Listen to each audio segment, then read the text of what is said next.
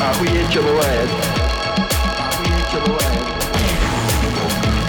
Давайте, давайте не делать резких движений. Всем привет! Это ОЧБ подкаст. Привет. Йоу. Выпуск номер 40. Будем думать, что наш подкаст преодолел кризис среднего возраста и вплотную приближается к пенсионному возрасту. А, Но мы-то знаем, что в этом возрасте жизнь только начинается, поэтому мы будем продолжать в том же духе. Откуда мы это знаем? Из э, устных народных сказаний. Ну, у всех же есть там родители, бабушки, дедушки или были. У меня есть дядя Ваха. Дядя Ваха тебе точно может сказать, э, во сколько жизнь только начинается. Он говорит, что в 50 она только начинается. Витя, ты взял это оттуда же, со страницы Википедии про число 40. Там утверждается, ну как, там цитата из фильма «Москва слезам не верит». Поверьте мне, в 40 лет жизнь только начинается. Я не успел до этого дочитать, потому что я выделил другие факты, которые нам следует знать о числе 40. Какие же? Какие? Во-первых, это... а, вот, это- а вот, кстати, ну давай. Я помню, что случается с людьми, которые перебивают ведущего. Жопа отваливается. Все так. Именно. Да-да-да. Так вот, 40 – это количество разбойников в сказке про Али-Бабу, если вдруг вы забыли. Также 40 – это количество лучей солнца на государственном флаге Кыргызстана. Если нас кто-то оттуда слушает, привет. Кыргызстан, заебись. И еще плюс 40 – это международный телефонный код Румынии. Прикольно, не знал.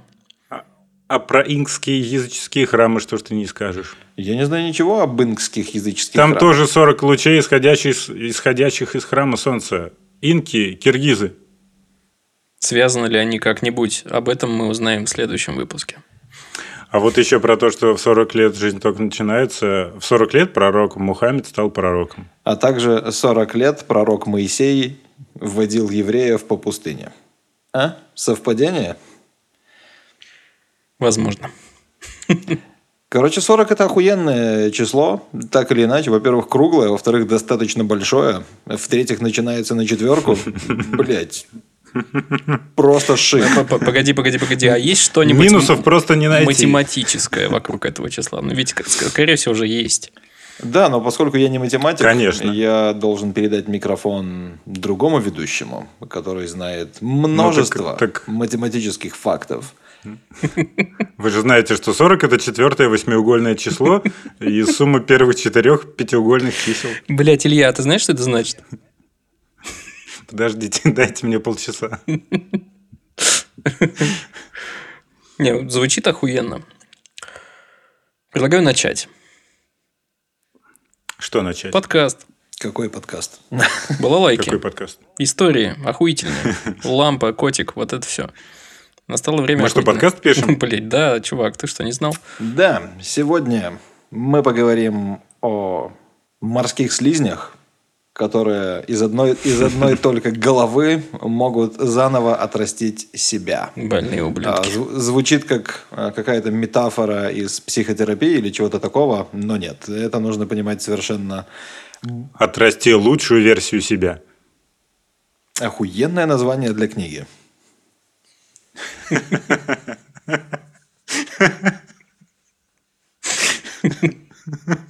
Помните, была такая тема с супер обложками, с которыми прикольно ездить в метро? Да-да-да-да. Такой едешь, отрасти лучшую версию себя. И все такие, ебать, что он читает? Автор Виктор Зайковский. В детстве думал, что суперобложка – это то же самое, что и обычная обложка, просто покруче. Только охуенная. А если кто не знает, суперобложка – это вот эта бумажка мерзотная, которая превращается в труху, блядь, вокруг книги. Зато она красивая.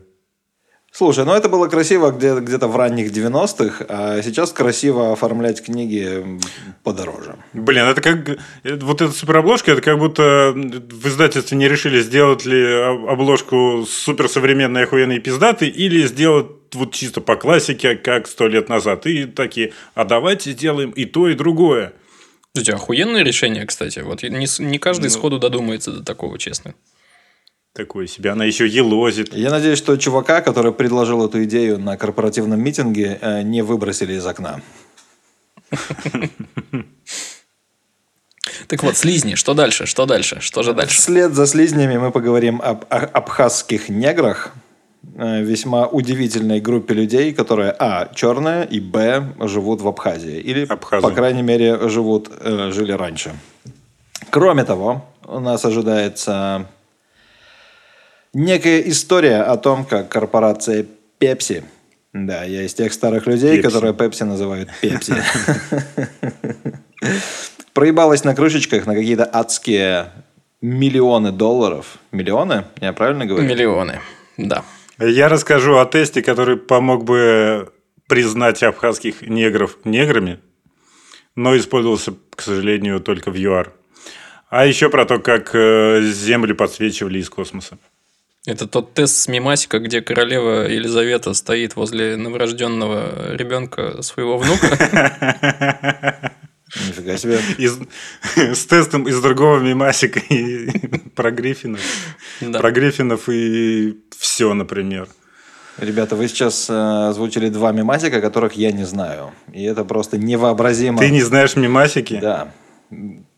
Мне стыдно, но вот я сейчас понял, что... А некоторых я не еще знаю. ведешь канал «Почетное консульство Киргизстана». Ты посмотри на него. Да, я считал, что я знатный мемный сомелье, но оказывается нет.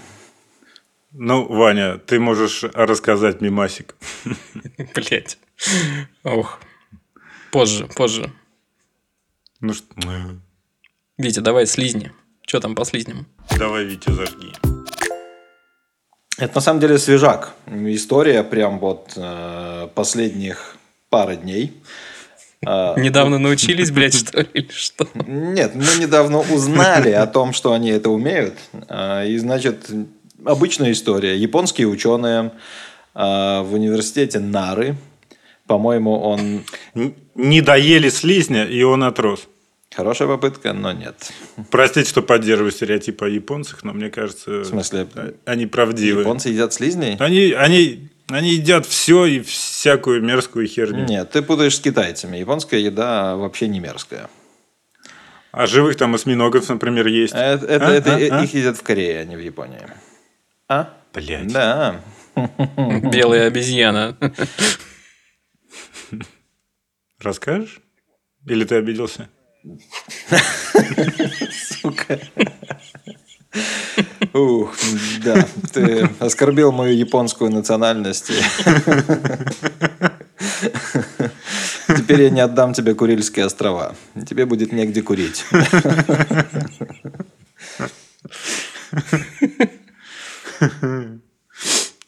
Что за чаек сегодня у тебя? Вы меня сбили с мысли. Это самый...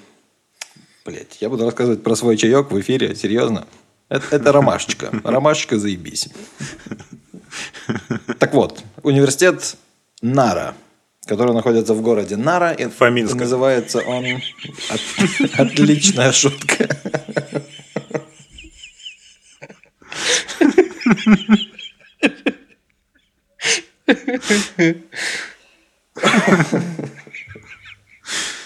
Ну все, все, все, соберитесь.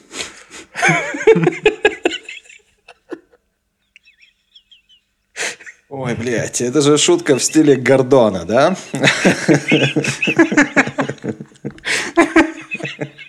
Ну, типа.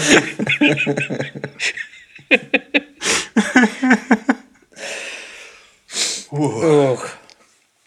Кто бы мог подумать, да, что наше чувство юмора будет определять один лысый мерзкий мужичок. У, так вот, блядь, что там было? Дайте мне рассказать историю. Они исследовали морских слизней. И это было самое заурядное, значит, э, исследование. Они вылупляли их из яиц, вернее, слизни сами из них вылуплялись. А исследователи просто так сказать, отслеживали их жизненный цикл. И вот в один... Но случилась трагедия. Как оказалось, что у слизня нету тела? Они заметили это случайно. Ну, то есть, в какой-то момент, я так представляю, что девочка-лаборант, ученый, поворачивается там на, к своей чашке Петри или в чем там живут эти слизни, и смотрит, Она такая, а у, а у тебя нет ног. да, у него тело, значит, лежит отдельно от головы, и голова каким-то таким нелепым образом ползет. Ну, то есть, блядь, это кадр из фильма ужасов, она такая, хм, оно живое. Типа, голова, блядь, продолжает жить. А тело, значит, просто валяется и не подает признаков жизни. Оказалось, То есть всем похеру, как это случилось. Нет, они стали смотреть за этим внимательно. Ну, блядь, никто не ожидал. И, значит, в течение 10 дней а, голова продолжала жить, из нее постепенно отрастало тело. И не просто тело, а со всеми внутренними органами, включая сердце. И это происходило постепенно. Сначала, значит, отрастает такая ма- маленькая хуйня. Блять, для меня сейчас шок-факт, что у слизня есть сердце. Но у него нет души. У слизня есть сердце, а у твоей бывшей нет. Холодная голова и горячее сердце. А больше ничего. Так, короче, оно все это у него отрастает. Погоди, у него отрастает постепенно, значит, сначала какая-то хуйня, которая позволяет ему ходить, а потом у него начинает появляться сердце. И прикинь, в этот момент он звонит бывшей и говорит, детка, я соскучился. Он говорит, не звони мне раньше, пока не отрастишь себя полностью. Ребята, у меня ощущение, что вы пытаетесь скрыть от меня какое-то преступление. Как голова отделилась от тела? Кто это сделал, Блядь, блядь? копали картошку, лопатой случайно разрубили, как червячка, понимаешь? Ну, я не знаю, Теперь как, какая понятно. разница. В лаборатории не сходится. Короче, они, они умеют. Они умеют. Она сама отбросила тело? Ну, как-то да, они совершают какое-то действие, и у них отваливается тело. Как у ящерицы хвост. Я не знаю, как, что это должно быть. Там такая пунктирная линия должна быть, за которую они тянут. Как в журнале, знаете, такие странички такой.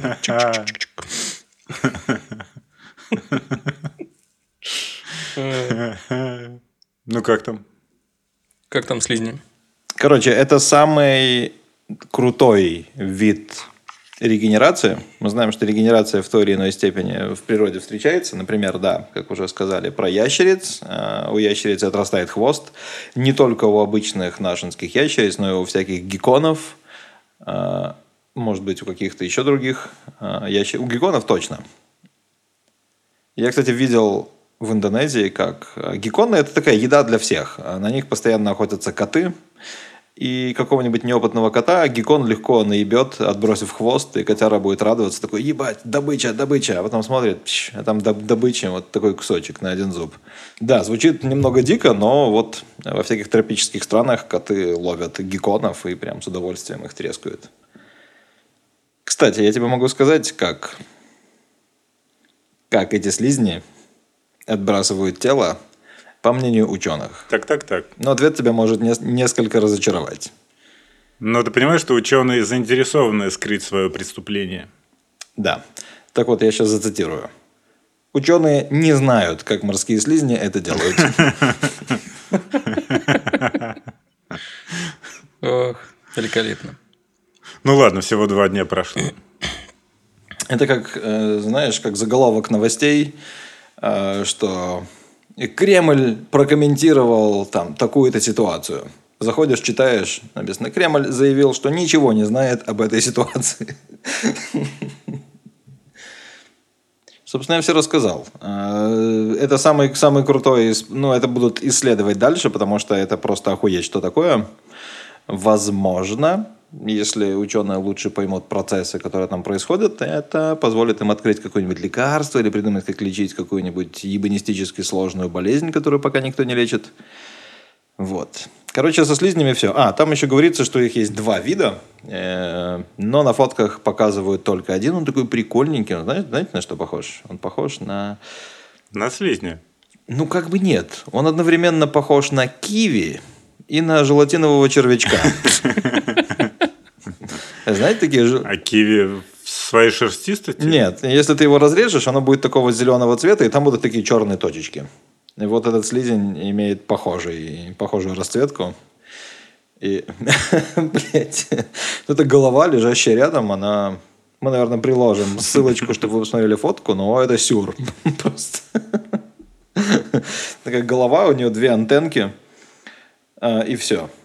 И это, эта живая хуйня может как-то слегка ползти, перекатываться. Но типа в течение дня у нее уже что-то отрастает, что дает ей большую свободу движений. Ладно, следующая тема, которая совершенно никак не связана с морскими слизнями, и даже не пытайтесь э, найти в этом какую-нибудь связь. А, но то, что меня офигенно удивило, оказывается, существует отдельная такая расово-этническая группа абхазского народа, которая называется абхазские негры. Также их называют черными абхазцами, вернее, абхазами, или кавказскими неграми. И да, это черные ребята, которые в какой-то момент обосновались на Кавказе, а именно в Абхазии. Есть фотография в библиотеке Конгресса США. Просто дичь. Короче, черный чувак. А фотография 1870 года. И есть разные данные о том, как они там появились и когда. Одна из версий утверждает, что это была середина 19 века. Так вот, фотка. Фотка из библиотеки Конгресса США, которую сделал Джордж Кеннон. Хм, хорошая фамилия. Не удивлюсь, если снимал он на Nikon. Простите. Шутка для фотографов. А, не знаю, вот представляете какого-нибудь такого типичного, стереотипического казака? Ну, в смысле, он Казака слэш грузина слэш черного парня из Бронкса. сейчас э, как-то со- сочетаем несочетаемое. Такая пышная, пушистая кавказская шапка. Ну, наверное, в Грузии такие носят, да? Представляете? Такая. Мгм. Как она называется? У нее есть название наверняка. Потом какой-то пестрый аляповатый наряд. Папаха. Она называется папаха.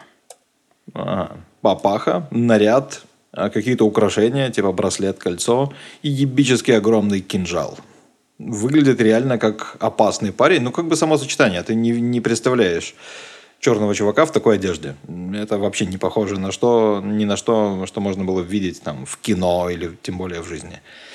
Так вот, а, есть несколько теорий. Одна ебанутее другой. Они могут происходить от эфиопских иудеев.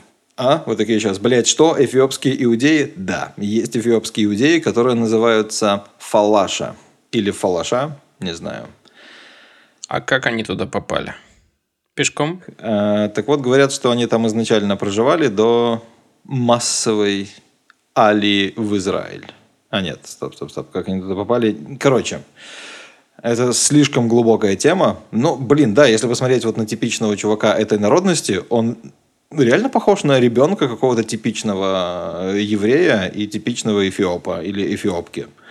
Он такой вот как бы с чертами одного и и другого. Но они, в общем, жи- живут не на всей территории Эфиопии. Есть карта. Блин, зачем я в это полез? Я же сейчас просто съеду. Короче, есть такие чуваки, эфиопские иудеи, от которых, в свою очередь, происходят абхазские негры. Допустим. Слушай, ну ты, ты- ты их назвал фалаша, да? Да-да-да. Уж не знаю, куда ударение. Ну да, это эфиопские евреи, но вообще евреев разных много есть. Есть арабские, бухарские, грузинские, индийские. Много, много. Хорошо, но они же не черные, а вот эти ребята именно черные. Эти черные. Да, и это их отличает от всех прочих. Короче, а, вот этой теорию, что они происходят от фалаша или фалаша, а, подтверждает некий Дмитрий Гулия в книге «История Абхазии», который проанализировал э, топонимы э, в местности в Абхазии, где они проживали, с Эфиопией. И получилось, что некоторые названия совершенно одинаковые. Есть какая-то Багада, Гумма, Табакур. И это реально, ну, как, не знаю, есть Москва в России, а есть Москва где-то там в каком-то штате Соединенных Штатов. То есть это одно абсолютно одинаковое название. А, проблемой проблемой абхазских негров, если это можно назвать проблемой, в определенный момент заинтересовался писатель Максим Горький. И он, значит, к ним поехал. И он посетил село, которое называлось Адзюбжу. Или Адзюбжу. Охуенное название, кстати. И он встретился со сторожилами, пообщался с ними и заключил, э, что эфиопская версия их происхождения похожа на достоверную. И все. После... А он что, эфиоповед?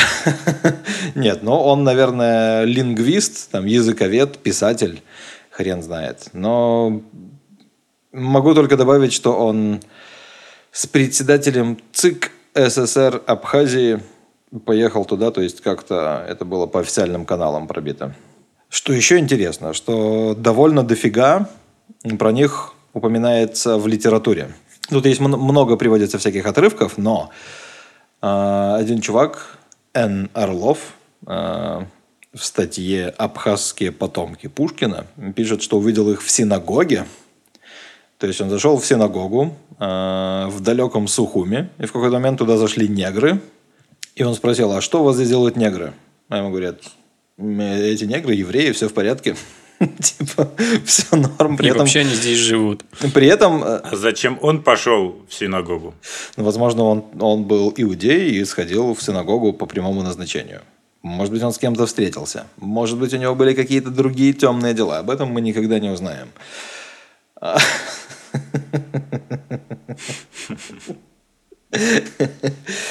Фу.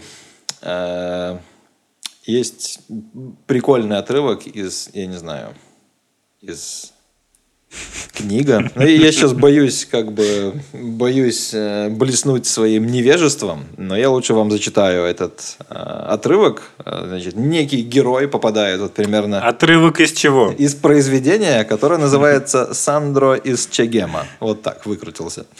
Э, Я понятия не имею, что это за произведение. Э, Так вот, значит, некий человек попадает туда и спрашивает, ну а как живется неграм в Советском Союзе? А у него спрашивают, каким неграм? «Ну, Как каким? Вам! «А мы не негры, сказал хозяин. Мы абхазцы.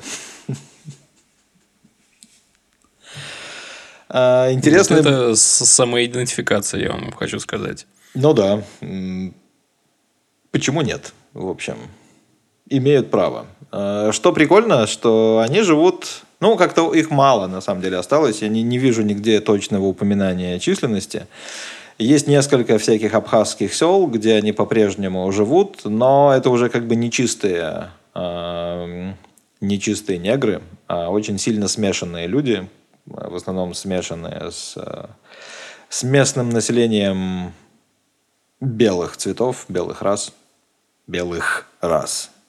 Так нельзя говорить, да? Короче, метисизированные, вот как это называется. Очень сильно метисизированные и уже наверняка полностью идентифицирующие себя как абхазцы. Конец. Практически. Вот теперь конец.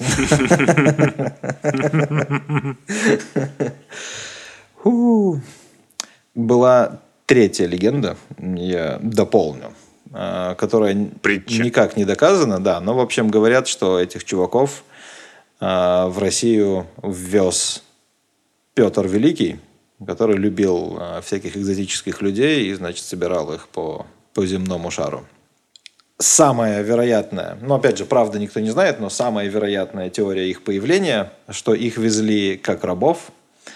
Правда, непонятно как, потому что э, там есть только Черное море, и оно лежит вообще далеко от тех мест, где, собственно, возили рабов. Ну, будем считать, что рабы угнали корабль, каким-то образом загнали его не туда, и таким образом оказались... Опять же, это не точно, это легенда, смешанная с моей фантазией, которую я выдал только что. Вот теперь конец. Ты, ты, упомя- ты сказал про Петра Первого, который любил всяких, всякую экзотику. Вы как гуманитарии скажите, а, да, да, Абхазия, Кавказ, разве тогда уже был наш? Сука, валишь вообще вопросами. Я думаю, что да. М, Ну, смотря... Нет, в момент их там появления, может быть, и нет, э, но... Но как только границу открыли, они туда Ну, повалили. хороший вопрос. Был ли он ваш при Петре? Э, Не знаю. И не могу сказать. И боюсь проебаться. А что это ваш? Ты же россиянин. Ну, в каком-то смысле, да. Ну, я не настоящий россиянин, так что, У тебя паспорт есть. да. Блин, точно.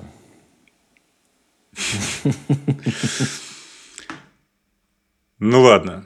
Если тебе нечего больше рассказать про негров кавказских, давай я расскажу про, про то, как э, Горький мог бы а, аргументированно сделать вывод об их принадлежности к неграм. Ну-ка, ну-ка. Это Илья. Если бы жил на полвека попозже. Ну, не на пол, на четверть. Когда он там ездил вообще. Так вот, есть был, точнее, специальный тест, который позволял эм, определять, э, собственно, относится ли человек к негроидной расе или к белым, к европеоидной.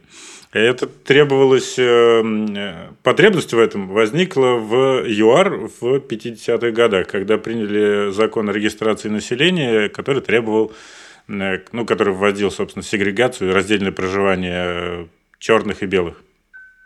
Эм, надо было как-то решать, кто черный, кто белый, и придумали вставлять в волосы карандаш. Что? Если, если, если стоит, значит, ты черный, а если не стоит, значит, ты белый. Но не то, что стоит, если он падает, то, то ты, то да. Если он падает, то ты белый, а если он застревает в волосах, то ты черный. Хорошо, а если ты, если, а если ты лысый, то, зна- то кто? Значит, ты белый. Если ты черный, ты постригся на лысо. Да, если у тебя короткая стрижка, как быть вообще? Вопросы к ЮАР в 1950 году. Нет уж, ты, ты решил вскрыть эту тему, поэтому все вопросы к тебе. Возможно, были какие-то проблемы с определением цвета кожи. Может быть, у, не- у них не было той палитры из мемасика про э, королеву британскую. А, э, да-да-да. Изначально, кстати, про Гриффинов, я теперь понял, о каком мемасике идет речь. Ну так вот, а, им нужно было разделить, кто где живет, черные с черными, белые с белыми, и в общем, нужно было как-то определиться, чтобы что-то вот такое прям конкретное, универсальное в любом селе, в любом захолустье, чтобы было, и чтобы можно было проверить. Взяли карандаш. Застревает в волосах, значит, ты черный. Не застревает, значит, ты белый. Но были проблемы, потому что к тому времени уже многие там между собой по, по- пересмешались, метисизировали, как сказал Витя. И в одной семье могли быть немножечко разные люди. У кого-то одни признаки от э, европеоидной расы, у, другой, у другого от э, негроидной. И да, семьи бывало разделяли и относили к разным расам. Вот такая коротенькая была лаечка. Ну да, в общем, э, применение этого теста прекратили в 94 году, когда отменили апартеид. Погоди, а начали когда? В 50-х? Да, то есть этот тест применялся 44 года. Они с ума там посходили, что ли? Ну, то есть, надо же как-то отдуплять вообще. Ну, то есть, это настолько нелепый тест. Он действенный, как бы, с одной стороны, а с другой стороны, настолько не универсальный, что... Слушай, ну и э, вообще расовые исследования, скажем так, в европейском, ну там, в северном полушарии, на западе, оно, они не очень приветствовались и приветствуются. А как там в ЮАР людям приходилось обходиться, ну, хрен знает. Решили карандашком. Не было у них средств на разработку других способов разделить людей на разные расы. Походу, применение этого теста остановил Нельсон Мандела. Потому что он в 94 году стал президентом ЮАР. Но это его стараниями, я так понимаю, все, всю эту историю закончили. Да, прикольно.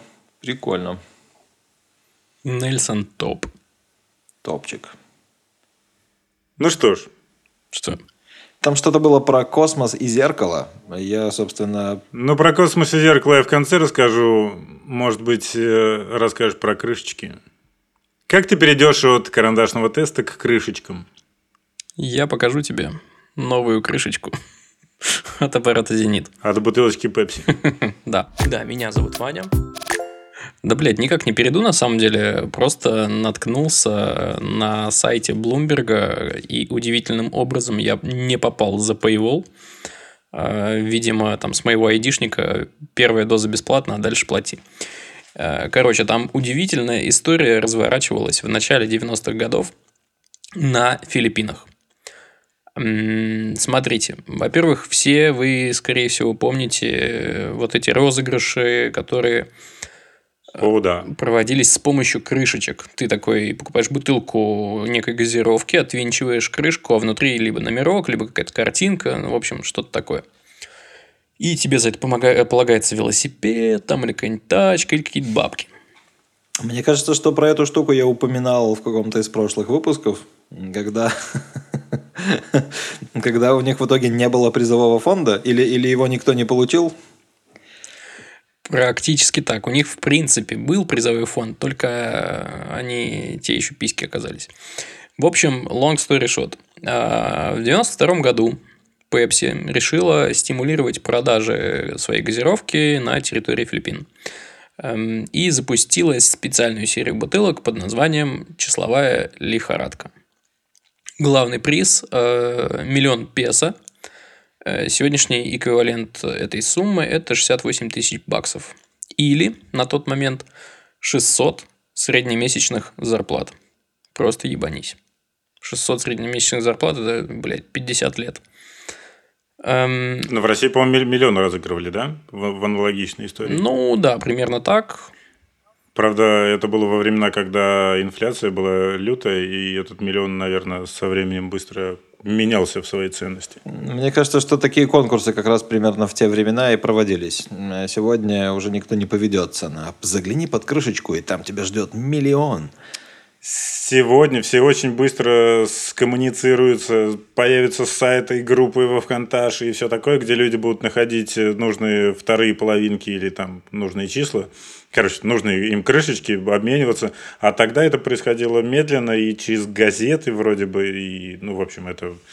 Тогда это могло, могло работать, такая механика. Блять, медленно-медленно, однако же за несколько месяцев э, в конкурсе, в розыгрыше поучаствовали, то есть купили бутылки Пепси 65, сука, миллионов филиппинцев. Шанс выиграть у них был 28 миллионов к одному. А, тем не менее, фактически получается, что выиграли 18 миллионов участников. Сейчас расскажу, как такая хуйня получилась. Э, Дело в том, что э, на тот момент топ-менеджер Pepsi по имени Педро Вергар и специальная компания мексиканская, которая помогала проводить всю эту хуйню, э, которая называлась DG Consultores. Вот. Они в какой-то момент проебались на одном очень простом э, на одной очень простой штуке. Они захотели продлить как бы эффект интереса к газировке. Э, Продажи довольно резко выросли из-за этой акции в полтора раза. Они такие, блядь, давайте продлевать еще на 5 месяцев. Такие, а, давайте. И выпустили дополнительную серию бутылок. Блять, и тут все пошло не так. Эм, дело в том, что 25, сейчас скажу точно, да, 25 мая 1992 года по всем радиоканалам, телеканалам, короче говоря, везде, где возможно был прямой эфир, э, в тот момент на Филиппинах э, говорили о том, собственно, какие же выигрышные номера. Точнее, один выигрышный номер. Этой крышечкой стала крышечка с номером 349. Э, Это про- просто был такой выигрышный номер, и там еще был написан номинал. 1 миллион 100 тысяч песо, 50 тысяч, ну, короче, разнообразные варики. И там, условно, водитель автобуса такой херак смотрит, а у него три крышки по ляму. И такой, охуеть, удача. Но проблема в том, что было еще 18 миллионов таких ребят, и там какая-то многодетная мать условно выиграла 12 миллионов, и они такие, блядь, что-то здесь не так. Это они всю партию, что ли, выпустили с таким номером? Да, да, да, да, да. Короче, да, они- а- они всю дополнительную партию выпустили случайно с этим э, дополнительным номером. И там у них что-то пошло не так. И вообще, на самом деле, изначально выигрышный номер э, должен был быть другим, но что- что-то снова пошло не так. Короче, никто уже концов не узнает. Э, вот недавно, когда кто-то пытался это сделать, обращались в Пепси, и Пепси такая отморозилась, типа, ой, блядь, это было 30 лет назад, уже никто не вспомнит, тех топ-менеджеров уже нет, они переехали в другие страны, Пока. Так они отвечают сейчас. Ну, потому что история, на самом деле, дальше сейчас будет разворачиваться просто пиздец. Блин, ну это мега удача выпустить партию с... э, Это вся партия с одним числом 349? Да. И потом случайным образом там со второй попытки вы- выбрать это число. Ну, условно, у них должно было быть число э, там 349 изначально, и там в первой партии огромной их было там какой-то процент, а, а потом выпустили дополнительную партию объемом, блядь, сейчас не вспомню. Э, Ну, короче, тотал всего таких крышечек получилось 600 тысяч, блядь. 600 тысяч э, этих самых. Э, Только почему 18 миллионов участников? Тогда, блядь, Блумберг, у тебя что-то не сходится. Я вывел тебя на чистую воду. А, Короче, за что купил, зато продаю. В общем, где-то кто-то что-то напутал. А, Когда чуваки поняли, что выигравших что-то слишком много, и вряд ли им кто-то станет отдавать все эти замечательные миллионы песо, они такие решили, что пойдут к воротам завода Пепси. И пошли. И Пепси в этот момент, конечно, охуели. Сначала у них был там все вот эти стадии там, э, отрицания, гнева и всего такого. Но, короче, на следующий день, э, когда они поняли, что у их ворот уже тысячи людей, они такие, бля, хорошо, э, давайте выплатим всем по 500 песо, кто придет с такой крышечкой и предоставит их за вот ближайшие две недели. И они прикинули хуй к носу, и получилось, что при таком раскладе у них получится 6 миллионов баксов нужно будет вы- выплатить. Ну, типа, очень много, конечно, но как бы совсем не выплатить, наверное, это типа странно. И как бы, как бы совсем проблем не начались.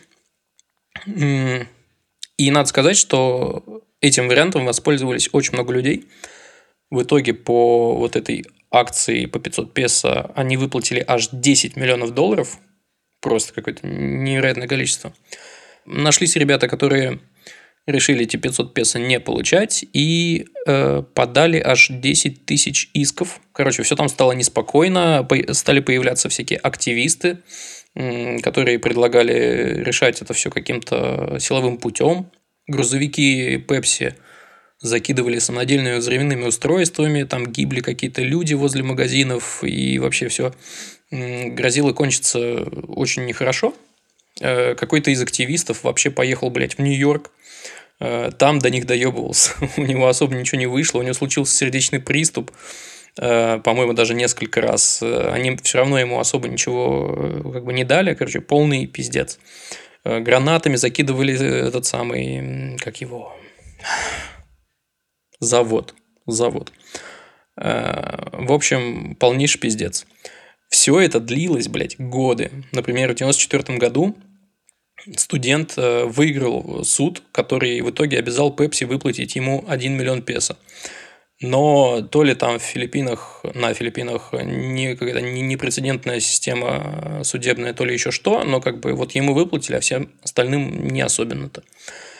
И эта волынка тянулась аж до 2006 года.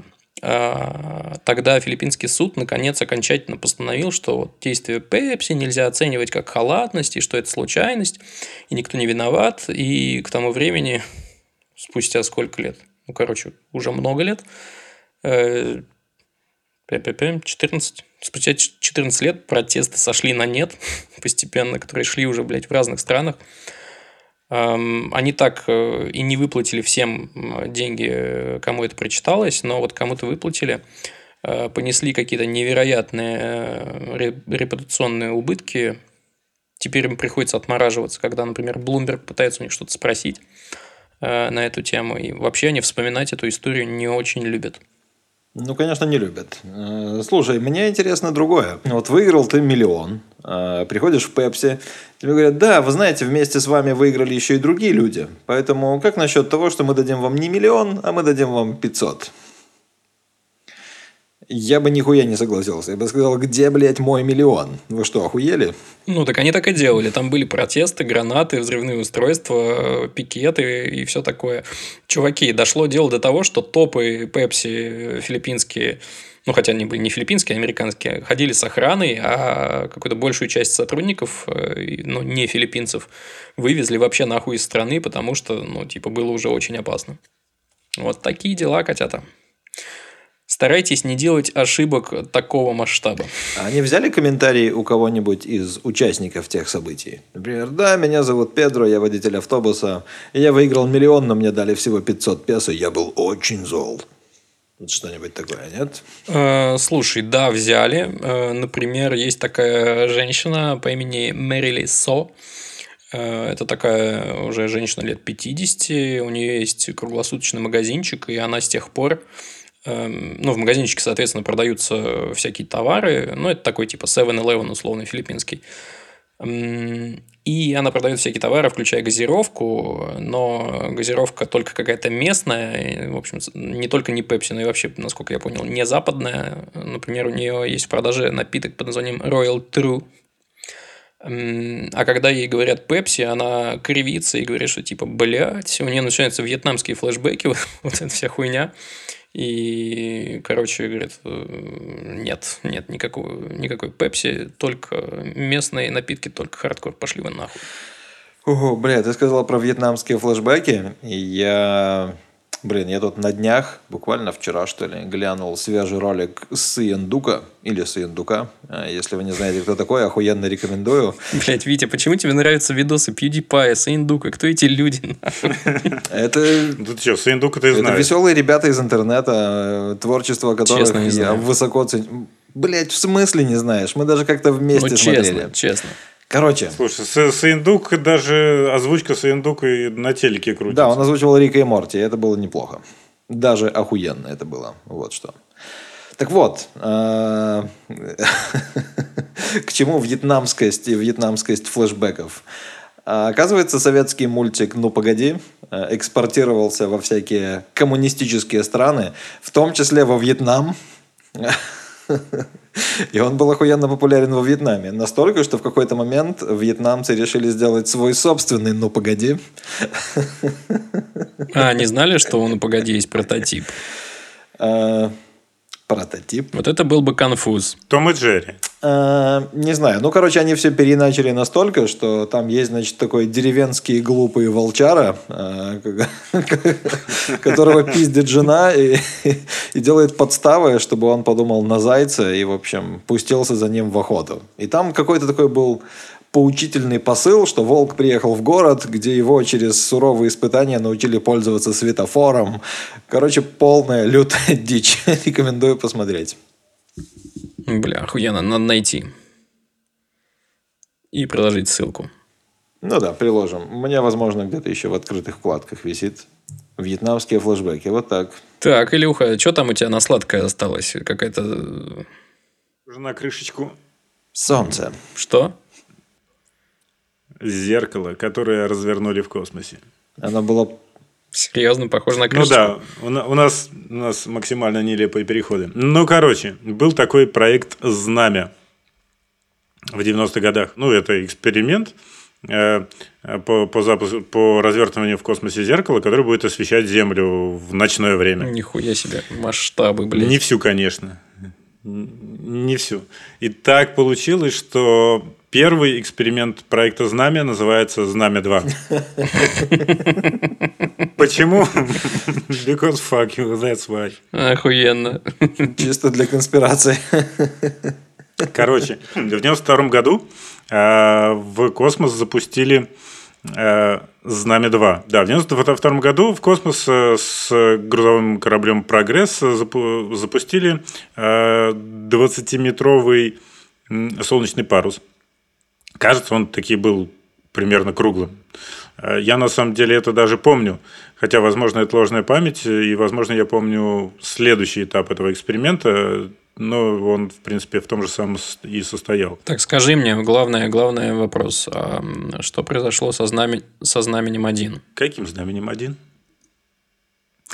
Пока вы мне не расскажете, как голова оказалась отделена, отделена от тела слизня, я вам ничего про знамя один не расскажу.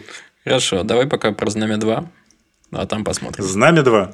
Короче, в 92 году запустили, в 93-м э, феврале его приделали, э, при- ну, он пристыковался к станции Мир, которая тогда еще летала там в космосе и не плавала в Тихом океане. Э, Человеки вышли из, э, из станции Мир, вы- вытащили это сложное зеркало, приделали снаружи прогресса грузового и сказали ему катись к хуям. Запустили механизм развертывания, и, в общем, этот про- прогресс, на прогрессе развернулось громадное зеркало, ну, громадное, 20-метровое.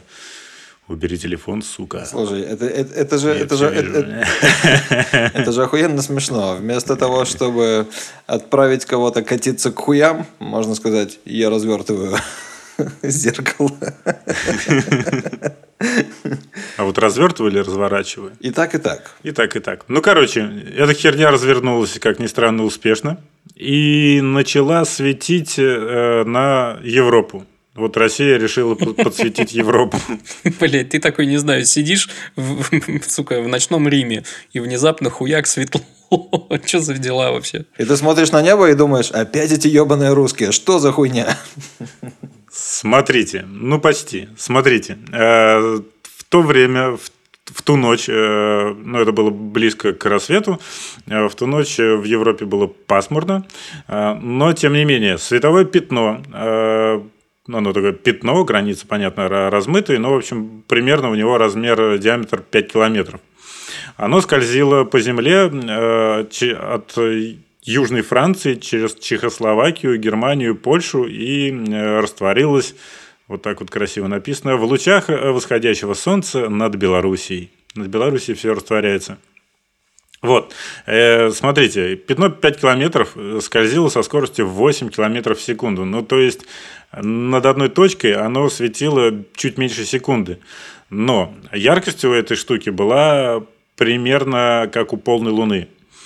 Э, Не, не, не дают в, в нормальных единицах измерения, дают в полных лунах яркость, но при этом такая сноска. Яркость Луны в тропиках э, в 4 раза больше, чем не в тропиках. Ну, в, там, в наших широтах. А в каких лунах измеряют? Тропических?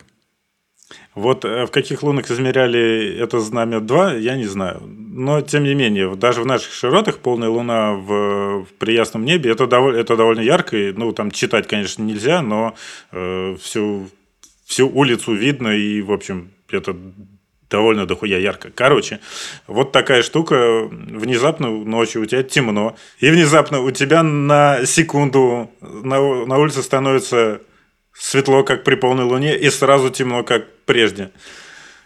Вот. Твоя реакция. Что это, блядь, было? Примерно такая реакция у всех и была. Ну, ты смотришь на небо, а там точка. Ну, им, ну, им потом объяснили. Но второй, второй подсветки не было. Эта штука пролетела еще пару витков вокруг э, Земли и сгорела в небе над Канадой.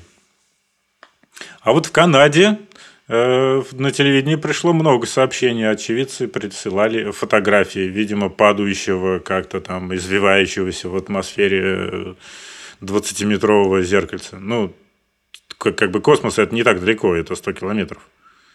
Вы что, зависли-то оба? Да я думаю просто, с чем сравнить. Я думаю, что можно сравнить с самолетом. Самолет это десятки метров. Он летит ниже. Километров.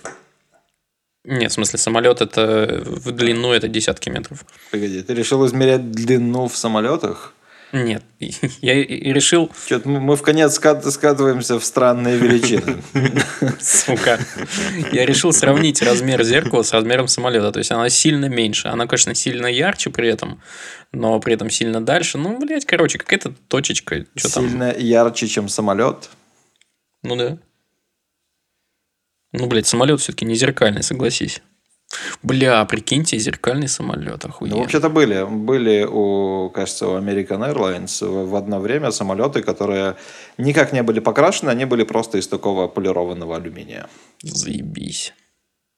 Как ракета Илона Маска. Так вот, было... Как думаете, как назывался следующий за «Знамя-2» эксперимент? «Знамя-1».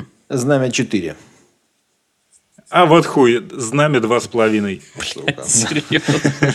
Это похоже на оценки учеников, э, где там в Дании. Витя, помнишь свои оценки? Ну, в смысле, не свои, из твоего рассказа. Да. Да, помню. Это была Дания? Это была Дания. А, там было 0 и 0. Кажется, да? Там а, было 0-0. 0-0. И И это не, был, это не была оценка 0. Слушай, на самом, на самом деле была. Я потом посмотрел, думаю, что там не 0-0, а 0. Я не знаю, кто и зачем написал 2 нуля. А, Но то, что после нуля идет минус 3, это факт. Так так- так и было. Ой, ладно. Э, Короче, этот э, знамя два с половиной. Э, Его тоже запустили, и он был намного круче знамени 2, блядь, первого знамени под номером 2.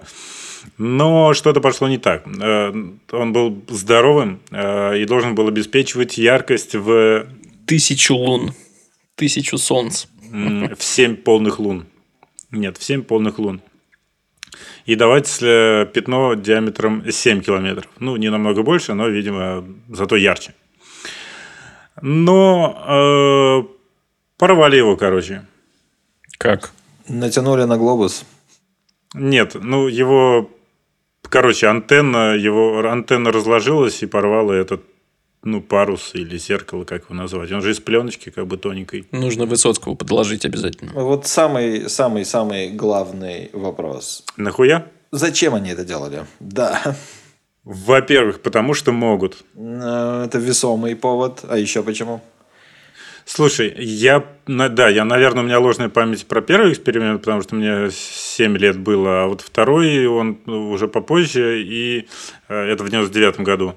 А, Наверное, я помню, и тогда это объяснялось очень разнообразно. Ну, во-первых, потому что мы там, ведущая космическая держава, и мы можем проводить разные крутые эксперименты, э, которых э, никто не может больше в мире провести. Какие-то там звучали, конечно, странные вещи про подсветку полярных районов и всего такого, что сэкономит какие-то там киловатт-часы и улучшит каче- качество жизни. Но хер его знает. Кажется, даже какие-то коммерческие предположения были, что какая-то другая страна закажет подсветку своих там северных э, или просто темных городов, и мы будем туда светить, и у нас будет миллиард зеркал на орбите крутиться. Короче, хуйня все это. Не знаю, мне кажется, потому что прикольно закинуть в космос зеркало и посветить на ночь, и сделать искусственное солнце. Ты же не спрашиваешь, зачем Маск захуярил Теслу в космос? Блять, потому что может. Ну вот, да, тот же ответ. Просто пиздата.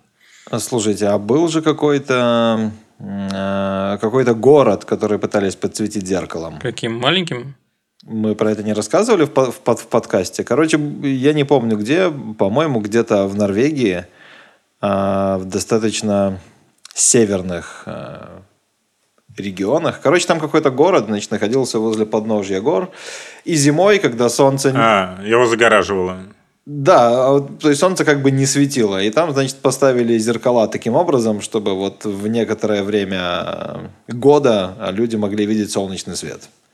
Я не знаю, чем закончился этот эксперимент, но вот что-то такое я вспоминаю, и сейчас бегло не могу нагуглить, а, но это было прикольно. Бля, охуенно. Давай на следующий раз рассказывай. Стопудово забились. Точно. Хорошо. Давай, давай, давай. Договорились. Ну, я тогда в следующий раз расскажу вам про небоскреб в Чикаго, кажется, который тоже работал как зеркало и всё. Сжигал. а- а, нагревал. Ну, я вот не помню, сжигал ли он, но нагревал. Ну, блин, я почти все рассказал. Ну, Тогда это было не в Чикаго, это было в Лондоне. И он, он сжег, он сжег парочку автомобилей. А еще в Манчестере. По-моему, в Манчестере было какое-то другое здание сложной формы, и оно всем было хорошо, но только не учли, что когда дует ветер, а он там дует достаточно часто, оно издает адский ре- ре- ревущий звук, такой. И, короче, это было просто невыносимо. Да-да-да. Так, ну что, получается, что на следующий раз мы уже одну темку себе забили. Э, Получается также, что я должен вам напомнить о том, что нужно заходить в наш чат, там охуенно, там же 50 человек. Там сегодня рассказывали, например, про то, как устроен аппарат МРТ и можно ли э, туда залезать с пирсингом. Спойлер, нет. А также нужно рассказать друзьям про этот подкаст, поставить нам лайк, оставить отзыв и быть котиками и молодцами. Мне кажется, ты, ты слишком, слишком много домашки даешь ребятам. Нужно как-то быть помягче. Блять, это конец подкаста. Если ты дослушал, значит ты молодец. Типа сегодня вы поставите нам лайк, а в следующем выпуске вы обязательно напишите отзыв. а Еще через неделю можете рассказать друзьям. Давай начнем с малого. Зачем ты сразу грузишь ребят такими сложными, сложными действиями? Не знаю. Что, всем пока, что ли? Пока? Нет? Да. Нет? Нет, да. Да? Да. Потому что сколько можно. Всем пока. Спасибо, что послушали. До новых встреч. Вот что. Чмоки. Пока. Охуеть, что бывает. Охуеть, что бывает. Давайте, давайте не делать лишних движений.